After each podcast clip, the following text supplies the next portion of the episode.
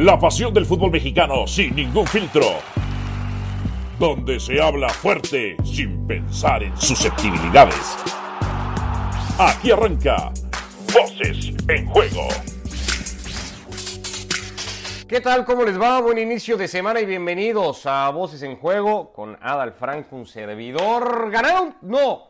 Empataron tus Chivas, les supo como a victoria, porque el gol de último minuto en casa ante Juárez fue como de la que nos salvamos, ¿no? ¿Qué pasó, Adal? ¿Qué pasa, Ricardo? ¿Cómo estás? Siempre un gusto acompañarte. Ni ganaron, ni supo tampoco a victoria, la verdad. Entiendo que el Guadalajara puede tener ya en el palmarés de este inicio de torneo una derrota, una victoria, un empate, pero todavía hay muchas cosas en estas Chivas que no cuajan, que no gustan, que no encantan, más allá de que acá dices bien, con polémica arbitral en donde se ven perjudicados y al final del partido alcanzan ese empate, pero en el presupuesto inicial era para mucho más este partido para el Guadalajara. Pero tiene con qué, Adal. Yo la verdad el otro día, después del partido de fecha 1, sí, me tocó estar acá con Dionisio y yo soy de los que cree que, pues la verdad es que si a Chivas le va más o menos como le está yendo el arranque del torneo, creo que mejorará con la gente que llega y que se incorpora ahora. Pero pues no, o sea, sin afán de nada, pero pues no es para asustarse. Chivas tampoco es que tenga mucho más o mucho de dónde. Esa es la neta. Es un equipo limitado, Adal. Sí, es un equipo limitado, es un equipo corto en plantel. No es vasto, no es amplio, no es profundo, no abunda ni en cantidad ni en calidad, pero independientemente de lo bien que lo está haciendo el Atlético de San Luis, que creo que es la gran revelación en este inicio de torneo, si había un partido donde pensabas que Guadalajara podía conseguir algo más, era ese. Luego contra Puebla, que yo la verdad después de ver el inicio de Puebla contra Monterrey dije difícilmente Chivas va a poder hacer algo, lo termina ganando. Y ahora con Juárez, que no termina todavía por entender lo que quiere Ricardo Ferretti, también decías pues lo tendría que ganar cómodamente. O sea, entiendo hacia dónde vas. O sea, Guadalajara no es un equipo que genere miedo, que intimide, que puedas considerarlo entre los 4 con boleto directo a la liguilla, ni mucho menos.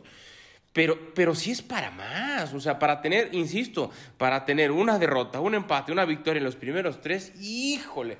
O sea, creo que Guadalajara sí tiene un plantel como para poquito más. Ahora, la gran noticia para Chivas, evidentemente, es el regreso de los futbolistas que estuvieron con selección, ¿no? Esa va a terminar por ser el mejor impulso, la mejor motivación, sobre todo el tema de Alexis Vega, ¿no? Para mí, Antuna te da una buena y 2 malas. Alexis Vega para mí fue el mejor futbolista de la Olímpica. Y si sigue con ese nivel, si sigue con esa motivación, puede cambiar un poco. Porque hay que sumarle también, en unas fechas más, podrá estar Iramier, que ya regresó con inferiores también.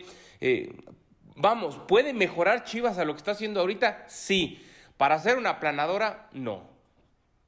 Sí, de acuerdo. De esos 4 que se incorporarán, creo que esos 2 son los que tendrían que hacer alguna diferencia, particularmente Vega, que ha sido un jugador, la verdad, también muy inconsistente con Chivas, ¿no? O sea, lo que le vimos en la Olímpica, ese nivel no se lo habíamos visto en Guadalajara. Mucho va a depender qué tanto se atreva Vucetich. El otro día lo estábamos platicando en Picante en la noche y coincidíamos todos en eso. O sea, más que, más, no solamente es que Vega vaya a andar bien, va a necesitar que Vucetich suelte más al equipo y que se anime un poquito más, pues porque si no te va a servir de poquito. Ya lo vimos, los últimos torneos en Guadalajara, pues no ha bastado tener a Vega, no ha bastado con Antuna, no bastó en su momento con Macías, no está alcanzando con lo que hay. Yo por eso creo que hay un asunto ahí de calidad en Guadalajara, porque hace rato que este plantel es más o menos el mismo, y ni con Almeida en la última etapa, ni con Boy, ni con Cardoso, ni con todos los que han estado. O sea, ya no es solamente un tema de táctica o de técnico. Hay un tema ahí de golpe de calidad de jugador que no ha alcanzado. Esa es una realidad. No sé si el término aburguesado puede entrar para este plantel. No para todos, porque claro, como siempre hay excepciones. Digo, no sé si quepa el término porque no, vienen de no ganar absolutamente nada, ¿no? Entonces no habría razones como para que algunos futbolistas estén así. Pero muchos llegan a Chivas y sí les pasa eso, ¿no? O sea, sí, para muchos jugadores sí. Llegar a Chivas es pues un poco tocar el cielo, sí, pues. Es decir, ya la hice, ¿no? Por no decirlo de otra manera. Y entonces, espérate. Les vale gorro, les vale un poco, esa es la verdad. Pues sí, un poco sí, y hacia allá iba mi comentario, ¿no? Digo, no creo que estén aburguesados porque no hay razones como para sentirse demasiado porque no han ganado nada, pero si tengo que nombrar a futbolistas y con la pena, pues hay que hablar de lo de Oribe, que es inconcebible, pero bueno, el tipo quiere terminar su contrato y seguir cobrando y está en todo su derecho, pero le está haciendo más daño que bien a Guadalajara y simplemente no figura. Lo de Ponce, que te da un partidazo y luego durante 5 no existe. Lo del Chapo Sánchez, que sigue con esa intermitencia. Eran futbolistas que estaban acostumbrados a tener un puesto fijo porque no había competencia. Yo me acuerdo cuando llegó Ricardo Peláez, y ese fue su discurso, y siempre ha sido así como director deportivo. Tiene como ese eslogan, ¿no? De tener a 2 especialistas por posición, y es lo que pretendía en Guadalajara. Y la realidad es que no lo encontraron. Entonces, el Chapo, Ponce, decían, yo estoy tranquilo, nadie me va a quitar el lugar. Ahora la sacudida para este plantel viene por parte de los jovencitos. Te hablo de Aguayo, te hablo de Olivas, te hablo de Torres, ¿no? Que dice, bueno, pues si los titulares, si los de experiencia no andan y no tengo a alguien de calidad como para hacerle competencia, pues me tengo que ir por los jóvenes. Es lo que está haciendo Víctor Manuel Vucetich. Si eso no le pega al futbolista, pues no sé qué más puede hacer, ¿no? Por eso yo creo que es la última sacudida antes de que los que recién nombré, por dar algunos nombres, entiendan, valoren, y si no, pues que le abran la puerta y a otra cosa, ¿no? O sea, este plantel de futbolistas tan jóvenes que tiene Guadalajara, arropados con algunos de experiencia, está para buscar un boleto a repechaje y poco más, es la realidad. Sí, que creo que es para lo que estaba ya desde antes, ¿eh? O sea, esa eliminatoria con América yo tampoco veía mucha diferencia. Creo que lleva rato Chivas estando ahí en un pool de equipos que está para, pues bueno, tratemos de calificar y luego ver qué pasa. En esas anduvo cuando salió campeón, por ejemplo. Yo sigo pensando que no era un equipo para pensar en campeonar, y campeonó, y luego las consecuencias fueron un poco las que hoy vive Pumas, ¿eh? Si hoy te pones a comparar, fueron situaciones similares. Cuando un equipo, creo yo, no está armado ni pensado para grandes éxitos y de repente se los encuentra quién sabe cómo, pues se marea, se sorprende, se confunde también porque cree que esa es su realidad cuando no la es, y las consecuencias son lo que le pasó a Chivas después, peleando por permanencia con el mismo equipo que había salido campeón básicamente, y lo que ahora le pasa a Pumas con el torneo pasado y el arranque de este, que es absolutamente desastroso, ¿no? Entonces, pues yo sí creo que Chivas ha andado ahí con todo, y que sí creo que este fin de semana en particular se ve muy afectado. Felipe decía el otro día, el mismo sábado, que no fue tanto o no fue tan malo el trabajo arbitral. Él solo ve penal en el empujón a Saldívar, que a mí me parece que es un penal que se tenía que haber pitado, pero las demás decisiones no las ve mal. Incluso cree que estuvo bien avalado el gol de Juárez, el segundo después de la mano. Para mí es un desastre de arbitraje, y Chivas sí se tiene que, o sea, a Chivas se le escapa un partido por mucho por el tema arbitral, creería, este fin de semana. Sí, de acuerdo, o sea, Guadalajara sí mostró un rostro distinto sin ser una notable mejoría, sin ser una aplanadora y demás, pero mostró cosas interesantes, insisto, con estos jovencitos que están aprovechando la oportunidad. Mejor que en Puebla la semana pasada, correcto, incluso creo, y mira que el de Puebla lo gana y este lo empata. Para mí es mejor el del fin de semana, este último.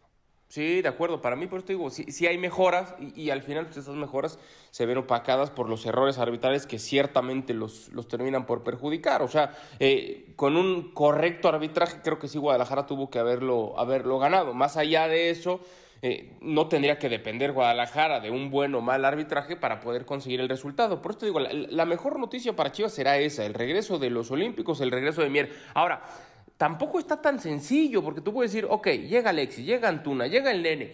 A ver cómo llega el Nene, que prácticamente estuvo borrado en los Juegos Olímpicos y anímicamente se puede haber afectado. Por eso, y porque regresa con un técnico que no lo quiere, esa es la realidad. El Nene Beltrán estuvo a nada de llegar a Necaxa y por X o Y razón no se dio y se queda en Guadalajara.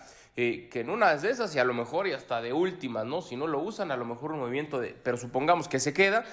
Pues el futbolista viene anímicamente tocado porque no participó en Olímpicos como él hubiera querido, porque llega con un técnico que no le da la confianza.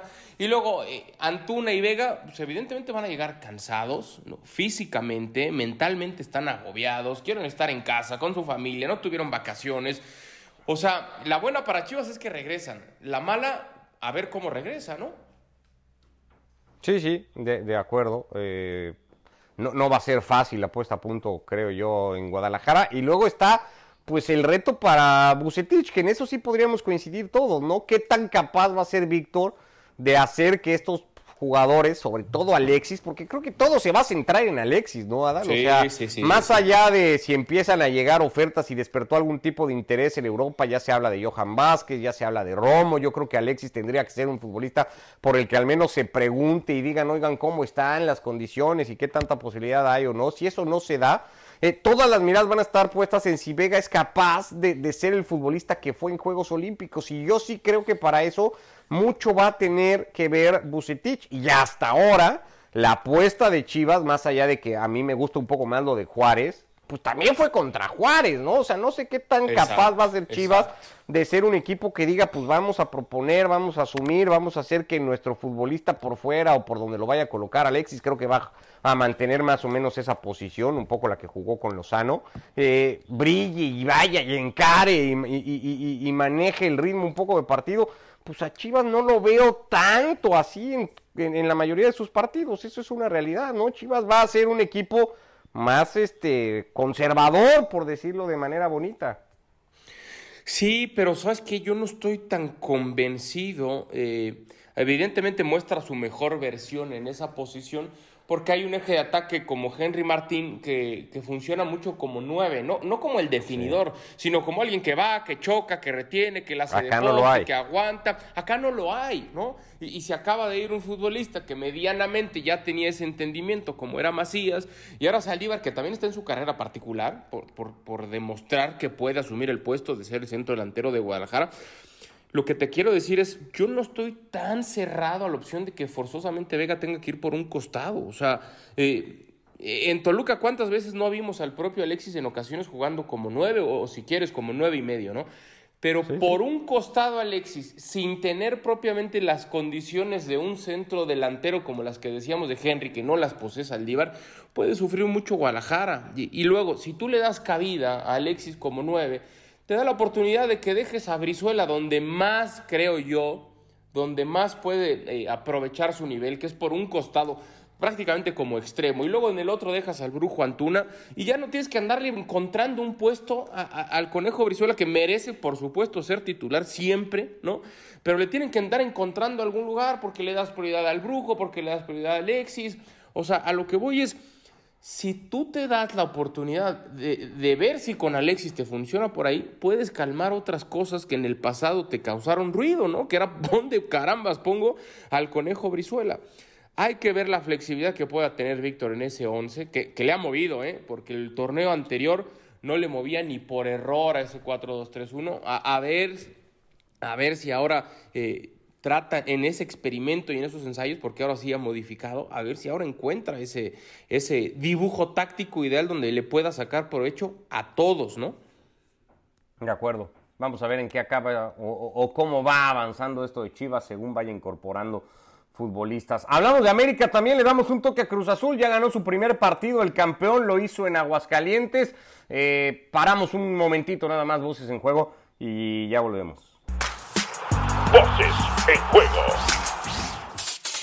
Acá seguimos hablando un poco de lo que ha sido esta jornada de fin de semana, las cosas que va dejando. Ya tocamos mucho Chivas, hay que hablar de América, que es un equipo que mira que cumple, ¿no? Porque la principal función de un equipo, creería, es la que hace el equipo de Solari, ¿verdad? Porque va y gana la mayoría de los partidos que ha jugado, por lo menos con él como técnico, pero sigue generando este debate de si lo hace jugando bien, mal, medroso, aburrido.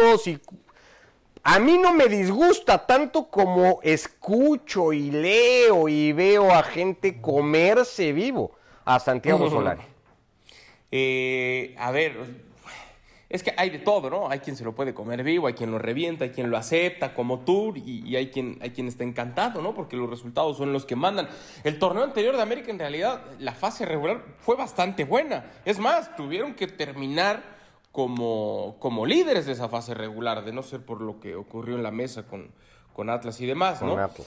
Pero no fue, insisto, la fase regular fue bastante buena para hacer su primer torneo, para el desconocimiento que pueda llegar a tener de la liga, etcétera, que jugó hace muchísimos años y es otra cosa, ¿no? Pero no lo hizo mal. Este América yo lo veo como un equipo seguro, que te va a entregar resultados, que no se va a complicar. Es verdad, el espectáculo para la grada va a ser poco o nada, pero ¿qué prefiere el aficionado? ¿Resultados? ¿Quiere un título? Porque también muchos decían, si no llega el título el próximo torneo, Solari se tiene que ir. Oye, espérame tantito, ¿no? O sea, no puede ser así. Y a mí no me vengan con eso de que las exigencias del América y que los títulos, y si no fracasa, a mí no me vengan con eso. O sea, es un equipo de fútbol y también tiene sus complicaciones y demás. Yo lo que rescato de este América es que, a pesar de las ausencias que pueda llegar a tener, a pesar de que es uno u otro, siempre hay variantes y el rendimiento siempre es el mismo en este equipo. Entonces, yo diría, olvídense del espectáculo. Pasa algo como con Chivas, no va a haber espectáculo. Me atrevo a decir que los partidos de Guadalajara y los partidos de América en todo el torneo en su mayoría van a ser aburridos, ¿no? Pero la diferencia es que América seguro sí va a sacar mucho mejor renta de lo que pueda sacar Guadalajara. Yo de este América, es una lástima lo de Naveda, la lesión es terrible. Le mandamos un fuerte abrazo, que le eche muchas ganas, que se recupere pronto, mucho ánimo. Ese tipo de lesiones que es muy difícil volver, sobre todo en lo mental, ¿no? Porque te da miedo meter el pie, no confías, etcétera. Le mandamos la mejor de las vibras. Pero es un equipo que veo muy parejito, muy, muy parejito en todas las líneas. Es un equipo regular. Layún parece que no se fue nunca. Creo que regresó bien. Es cierto, no es ese Layún que metió 4 goles en la comarca lagunera y demás, pero regresó parejito y demás. Yo al que destaco, y en serio, es a Óscar Jiménez. No es fácil cubrir el puesto de Francisco Guillermo Ochoa, y cada que le toca a este señor lo hace de grandísima manera. Y a ver, yo veo varias cosas, ¿no? O sea, la primera, si estamos hablando de lo que le va a dar el regreso de jugadores a Chivas y particularmente de Alexis, pues lo que le va a dar el regreso de Córdoba a la América, ¿no? De entrada. Sí. Entonces, sí, un futbolista no va a volver espectacular a un equipo, pero va a ayudar a darle muchos más elementos para tratar de jugar mejor en ataque, ¿no? Que es donde va a ir a anotarse Vega, Córdoba, además de que regresa tu centro delantero titular como Henry. Entonces ahí ya América va a ganar en opciones, porque podría volver a correr a Roger a un costado, o decidir si juega con los dos, y dependerá mucho. Entonces yo en ese sentido creo que América tiene mucho margen para mejorar. Regresará Ochoa, que por más que Jiménez cumple, pues no es lo mismo tener ahí a Ochoa. Creo que también es otro plus importante. Veo jugando a Jorge Sánchez, creo que Layún tendrá menos minutos, más allá de que pueda haber cumplido, aunque te da la alternativa también de ir por el otro lado, en la otra lateral. En fin, creo que Solari va a ir teniendo muchos elementos también para ir componiendo y mejorando al equipo. Creo que lo va haciendo. A mí el partido el fin de semana, sobre todo el segundo tiempo, es cierto que el primero es ahí, Puebla tiene opciones, el partido se empieza, digamos, a inclinar a raíz del penal, y ahí, a partir de ahí, sí, América creo que empieza a controlar mejor el partido. Pero el segundo, pues yo veo a un tipo que trabajó y que dijo, a ver, probemos cosas, voy a poner a Fuentes de lateral, adelanto a Reyes, lo suelto. Reyes jugó mucho rato el segundo tiempo, a veces clavado como el punta, como el tipo más adelantado, cuando no iba por fuera, cambió a Lainez al otro costado, porque evidentemente no le ha respondido Leo Suárez, y no tiene un jugador que le abra cancha por el extremo derecho y que encare y que desequilibre, y dijo, bueno, pues tratemos con Lainez ahí, a ver qué pasa. Ahí va a ir a caer Córdoba seguramente cuando se reincorpore. Es decir, yo sí veo un equipo que lo está trabajando y que Solari dice, pues tratemos de ir buscando soluciones. Hace un muy buen segundo gol, participan 6 futbolistas, sin quererme volver loco ni vender mucho más de lo que es. Yo sí creo que América es un equipo más pragmático que otra cosa, que de repente tiene destellos, chispazos interesantes, cuando aparece Fidalgo, ha tenido muy buenos momentos Lainez, y ahí tampoco nada del otro mundo. Pero la verdad, y perdón, no soy el más fan de este tipo de cosas, pero en este espacio no los permite, y ahí va. A mí sí me da mucha hueva que la gente siga insistiendo en que los equipos tienen que jugar con su historia, y que América es un equipo obligado a ganar, gustar, golear. Dejemos el pasado en lo que ya fue y centrémonos en el presente. Los equipos son lo que son hoy, y en el fútbol de hoy, con salvo contadísimas excepciones, pues casi ningún equipo gana, gusta y golea, porque eso es bien complicado, pasa muy de vez en cuando. Ningún equipo... Guardiola perdió el primer título de la temporada este fin de semana, digamos que es el gurú de todo este asunto del jugar bien, y el tipo lo primero que declaró fue, señores, en este negocio se trata de ganar, el partido de mi equipo me gustó, tal, pero lo perdí, ¿sabes? O sea, este negocio se trata de ganar. Y como le pasa a Guardiola, le pasa a todos los equipos, más a los de renombre. Yo creo que Solari lo ha hecho bien en general y a mí me parecen muy exageradas, sin querer acá exaltar a Solari o decir que es el mega estratega. Creo que ha cumplido muy bien hasta ahora en su paso como técnico de América, ¿eh? Sí, de acuerdo. Disculpando tu francés y demás, No, me di licencia en este espacio, sí, me di licencia, pues. Sí. Otra más de esas que te da seguido. A ver, estoy de acuerdo en muchas de las cosas que dices, ¿no? Estoy de acuerdo. Y te lo dije hace rato, a mí no me gusta eso de que la América y la exigencia y si no todo es fracaso. Eso no es cierto, eso es una mentira total y absoluta. Pero en el caso de América, como hay pasajes a lo largo de su historia donde había un equipo que sí era espectacular porque lo ha tenido, ¿no? Hablamos del equipo de Ben Hacker, hablamos del equipo hasta de Mario Carrillo, que era espectacular. ¿Cuántas veces... de las 255 que estuvo el maestro Carlos Reynoso, era un equipo que se disfrutaba en ese sentido, ¿no? En ocasiones, bueno, con el Piojo no tanto, porque el Piojo luego cuando regresa cambia. Pero es que es eso, ya llevamos ya mucho tiempo Piojo, diciendo, ¿no?, eso de América, ¿no? Entonces, sí. No siempre América ha sido eso, como dices tú, han sido pasajes de América. Uh-huh. Si vamos a exigirle eso a la América, entonces, ¿con qué América lo vamos a comparar? Yo ayer lo platicaba y lo discutíamos en otro espacio. Con el de Ben Hacker, con el de Reynoso, con el de Vieira, con el de La Puente, con el de Carri, ¿con el de quién? O sea, ¿cuál es el parámetro de lo que queremos que haga América? Pues cada equipo ha sido diferente, ¿no? Y es lo que te decía hace rato, al final, ¿qué va a importar? Pues que el trofeo esté en la vitrina, o sea, claro. El trofeo no pesa más o vale menos porque jugaste bien o jugaste bonito, fuiste espectacular, eso es una realidad. Y ese ejemplo que ponías de Guardiola, pues es el ejemplo perfecto, ¿no? Ese equipo toca el cielo y las estrellas por lo estético que le permite llegar también a coleccionar tantos trofeos, ¿no? Es una realidad. Yo sigo pensando que este equipo, lo que te dije hace rato, al igual que Guadalajara, va a tener muchos partidos que no es que necesariamente sean malos, que creo que sí lo van a tener los dos, pero van a ser sobre todo aburridos. La diferencia es que Chivas no va a sacar muchos y América seguramente sí, ¿no? Entonces, y ahora, otro punto que decías de los que vuelven. Con Córdoba y con Alexis veo una similitud tremenda, porque los dos vienen de ser los mejores, creo yo, de la selección olímpica, pero que también vienen de estar en un nivel muy alto y a ver si acá encuentran futbolistas que les permitan brillar, que les permitan desenvolverse, tener esa libertad y jugar como jugaron, porque el propio Córdoba el torneo anterior estuvo lejos de su mejor versión, ¿no? Entonces sí, puede estar limitado. La diferencia entre Guadalajara y Chivas al recuperar a sus futbolistas es que Henry, Córdoba, Ochoa, propiamente, por hablar de esos tres, vienen de un altísimo nivel. De los de Guadalajara, Alexis viene de un altísimo nivel. Antuna para mí es un buen nivel, hasta ahí. Tampoco me volvió loco el brujo cuando entró de cambio, cuando fue titular. No, tampoco fue la gran maravilla, tuvo un buen torneo, hasta ahí. Insisto, lo del Nene Beltrán borrado, o sea... Son esos altibajos. Nada, tampoco, ¿no? Correcto.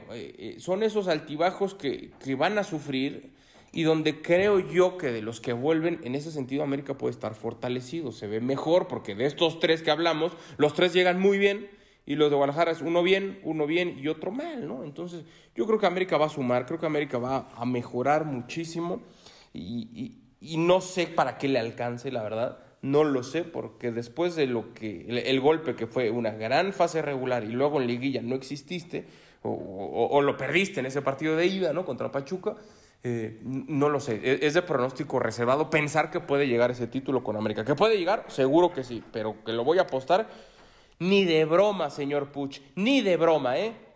Pero tiene mejor y no solo mejor, tiene mejor y más recursos, digamos, América que Chivas, ¿no? Para seguir en esta comparación, hablamos de los jugadores que va a incorporar. Yo sumaría lo de Jorge Sánchez. Creo que Jorge Sánchez ha cumplido un buen torneo. A mí no me gustó tanto viéndolo a perfil cambiado. Ya le costó a América un título. De hecho, cuando Jorge Sánchez fue a jugar de lateral izquierdo esa final contra Monterrey, yo creo que de las pocas cosas que defensivamente en los Olímpicos de repente no funcionaron mucho es cuando Jorge tuvo que jugar como lateral izquierdo por necesidades. A mí ahí no me termina gustando tanto, pero cierra el torneo como lateral derecho y creo que lo hace bastante bien. Sí veo una calidad diferente de un equipo al otro, ¿no? Más allá de la diferencia y que si son los extranjeros y lo que tú quieras, pues sí, América tiene mucho más músculo, creería yo, y un es un golpe de calidad distinto al que pueda tener Guadalajara. Hay jugadores específicos que sí te van a permitir aspirar a marcar una diferencia que en Chivas va a ser más difícil verlo, ¿no? Sí. Roger andando más o menos en lo que ha recuperado, por no mencionar a los que ya dijimos, ¿no? Que reincorporará, pero Roger, creo que Fidalgo ahí va teniendo cositas. Lo de Reyes en el arranque de torneo es de llamar la atención. Había debutado muy bien, vuelve a hacer un muy buen partido ahora con Puebla, no festeja el gol por ser su ex equipo, pero Reyes muy bien. Tienes una media cancha que te da mucha seguridad, porque aquí no es de lo mejor que tiene el torneo, porque Sánchez es un muy buen futbolista. Pierdes a Naveda, pero sigues teniendo ahí mucho. Tienes tipos con mucha experiencia, como lo pueda hacer Layún, una central que si recupera más o menos el nivel, entre Aguilera, Valdés, ahora lo que te aporta Cáceres. O sea, tienes muchas alternativas. Yo sí veo en América, pues un plantel... O sea, está mucho más cerca América de los grandes planteles que podrían ser, como siempre, Rayados, Tigres, Cruz Azul. Creo que esa diferencia de América con ellos es mucho más corta y es mucho más grande la brecha entre Chivas y el propio América, ¿no? Y sobre lo que hablamos de esas posibilidades en el pronóstico que hacemos de ser campeón, que es demasiado temprano en el torneo, pero fíjate, a ver, o sea, Guadalajara descartado en esa plática, ¿no? Estoy de acuerdo. Pero vamos con los candidatos, que es Monterrey, Tigres, Cruz Azul, América y León. O sea, de estos 5, al que yo veo más parejito es al América, porque Tigres, ya vimos lo que pasó el fin de semana, Monterrey nomás no le encuentra el modo el Vasco Aguirre, Cruz Azul, aunque diga el técnico que eso de la campeonitis es un invento de la prensa, ya ves que siempre la prensa tiene la culpa de todo, ¿no? Sí, no entiendo eso de Reynoso, qué ganas de estarse peleando todo el día con la prensa, claro, ¿no? Hace muy malas declaraciones. Totalmente. Y luego León, que cambia técnico y pues todavía no sabemos realmente qué va. O sea, de estos 5 candidatos, el más parejito, creo yo, es el América, después de 3 jornadas, ¿eh? Sí, yo en eso coincido, porque además tiene, no, o sea, esa solidez defensiva que ya le destacábamos desde el torneo pasado, me parece siempre que es fundamental. Y luego es un equipo con pegada, no sé si el que más... Pero es un equipo que tiene pegada, que ganará todavía mucho más. Y en ese sentido, sí, yo creo que América es un equipo muy, muy serio. Valdría la pena en algún momento, a ver si queda, ¿no? Ahí propuesta para producción la semana que viene. No sé si vamos a estar nosotros, pero ya hablemos en algún momento del Monterrey y peguémosle un par de palos a Javier Aguirre, que fue un fracaso monumental el torneo pasado. Lo digo porque acabas de decir, no le encuentro a Javier Aguirre. Ya toca que le caigamos al Vasco, que entre que Cruz Azul fue campeón 23 años después, que ese arranque de torneo, que el bronce olímpico, que la madre, pues como que Javier dice, puta, a mí que ni me volteen a ver. Ya le toca a Javier Aguirre un par de palos, porque qué desastre es Rayados, ¿eh? Sí, pero fíjate todavía, o sea, totalmente lo que dices, pero... ¿Cómo sería de diferente la presión si hubiera regresado el fútbol mexicano a dirigir a Chivas o dirigir al América? Con los mismos resultados que está teniendo con Monterrey. Ya no los hubiéramos comido. Hubiéramos comido, pero está ahí, sí, me dirán, no, en Monterrey desde las 6 de la mañana, todo el mundo habla de Rayados y de Tigres, pues sí, pero da igual, porque pues como que tampoco eso no tiene después un eco, con todo respeto, un eco nacional para que Javier sea tema de agenda todos los días, ¿no? Entonces está ahí como diciendo, agachado un poco. Ya valdrá la pena, a ver si la semana que viene le damos un lleguecillo a lo que está pasando con Monterrey, porque con Monterrey y con Tigres, porque ya también el fin de semana se habló un montón. Mira que de todas maneras Herrera mejoró un chorro al equipo, porque el primer tiempo se había comido un baile. De Santos, que ojo, puede ser otro equipo que ande bastante bien. Cruz Azul, ¿qué? Porque ya ganó, mira que se hablaba de las primeras fechas van a ser duras. Bueno, fue y ganó ya por fin su primer partido. De aquí para adelante, para el Real, para Cruz Azul. Con todo respeto para mis muy buenos amigos del Necaxa, pero sí hace rato estábamos peluceando a Juárez. Pues lo de Necaxa también no es para hacer tanto escándalo, ¿no? Después del muy mal inicio de torneo que están teniendo y que por supuesto ahora con Cruz Azul, o sea, sí hay mejoras, ¿no? Después de lo que vimos en las primeras fechas, yo pienso que es hasta natural, por eso a mí me causa tanto conflicto cuando un técnico tiene que soltar un dardo a la prensa sin necesidad alguna, ¿no? Y está bien, nosotros todo el día estamos reventando, que nos manden una, está perfecto, lo que quieran. Pero una con más idea, con más imaginación, eso, la campeonitis es un invento de la prensa. Pues no sé si sea un invento, no sé si sea culpa de la prensa, no sé qué, pero sí pasa. O sea, después de que viene un título, con tanta presión, que tanto lo buscaste, que tanto te costó, es natural que al interior en el futbolista venga una etapa de relajación, ¿no? Y decir, espérame, o sea, es como cuando en la escuela batallabas y batallabas por pasar la materia, ya la pasaste y llegas al examen final sabiendo que con el 6 estás del otro lado, pues tampoco te vas a volver loco por sacar el 10. Empiezas a hacer, a ver, esta está buena, esta está mala, esta que tengo duda, y con esto estoy seguro que saco 7, entonces estoy sobrado de pasar la materia. No te vas a volver loco por el 10, es así. Entonces viene una relajación completamente natural en el futbolista, que por eso digo, si nos quiere echar la culpa a nosotros, Reynoso, que no la eche, no hay ningún problema. Él tendrá que encontrar otra vez el modo para que el equipo vuelva a funcionar como lo estuvo haciendo el torneo anterior. ¿Que hay una mejora? Sí. Que para mí la mejor noticia es que vuelve Orbelín y vuelve bien después de estar con la selección en Copa Oro. Un fantástico servicio para Santi Jiménez, que para mí se termina por ser otra. Hay tres buenas noticias para Cruz Azul: lo de Orbelín, lo de Santi Jiménez, que cada que marque gol va a ser importantísimo para su confianza y poder adueñarse de ese puesto, y tres, que en el arco tiene una garantía, ¿no? Porque había algo de temor sin Corona, etcétera. Es cierto, pierden el liderazgo sin su capitán y su hombre de experiencia, pero ya está Gudiño, que es un grandísimo portero, y ahora tendrá que pelearle Jurado, creo yo. No sé qué opines, pero creo yo que Jurado tendrá que pelearle el puesto ahora a Gudiño, porque Gudiño, ante un paquete grande, el tipo ha respondido, ¿no? Sí, de acuerdo. Yo creo que es una posición que Cruz Azul tiene más o menos cubierta. Buen tema el regreso de Orbelín, tipo que por cierto ya tiene todo muy apalancado y muy adelantado para ser jugador del Celta de Vigo. No se dará seguramente en este mercado, pero bueno, es una buena noticia también para el fútbol mexicano. Ahí está lo de Orbelín.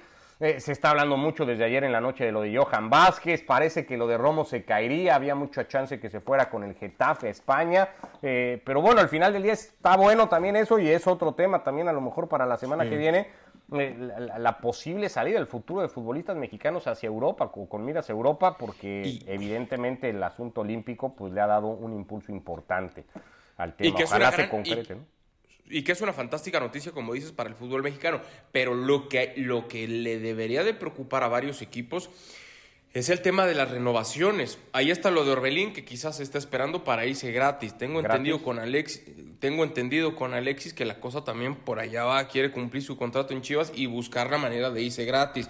No sé cuánto le quede a Romo. Lo de Johan, a ver si se hace ahorita. Tampoco sé cuándo acabe su contrato.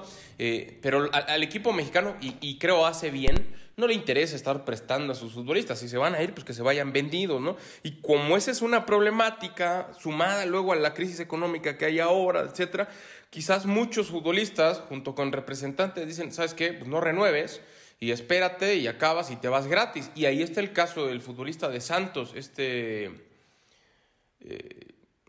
me fue su nombre, el que está en las mismas, que lo están mandando a la juvenil. Ah, sí, no lo tengo yo tampoco ahorita aquí. Se me fue el nombre. Vamos, es el mismo caso que creo yo se puede convertir en una constante y en un conflicto entre futbolista y club para la toma de decisiones. Muñoz, ¿no? Pues me aguanto, ¿no? Muñoz, correcto. Santi Muñoz, me aguanto y me espero un ratito y pues mejor me voy gratis, y así la cosa sale más fácil.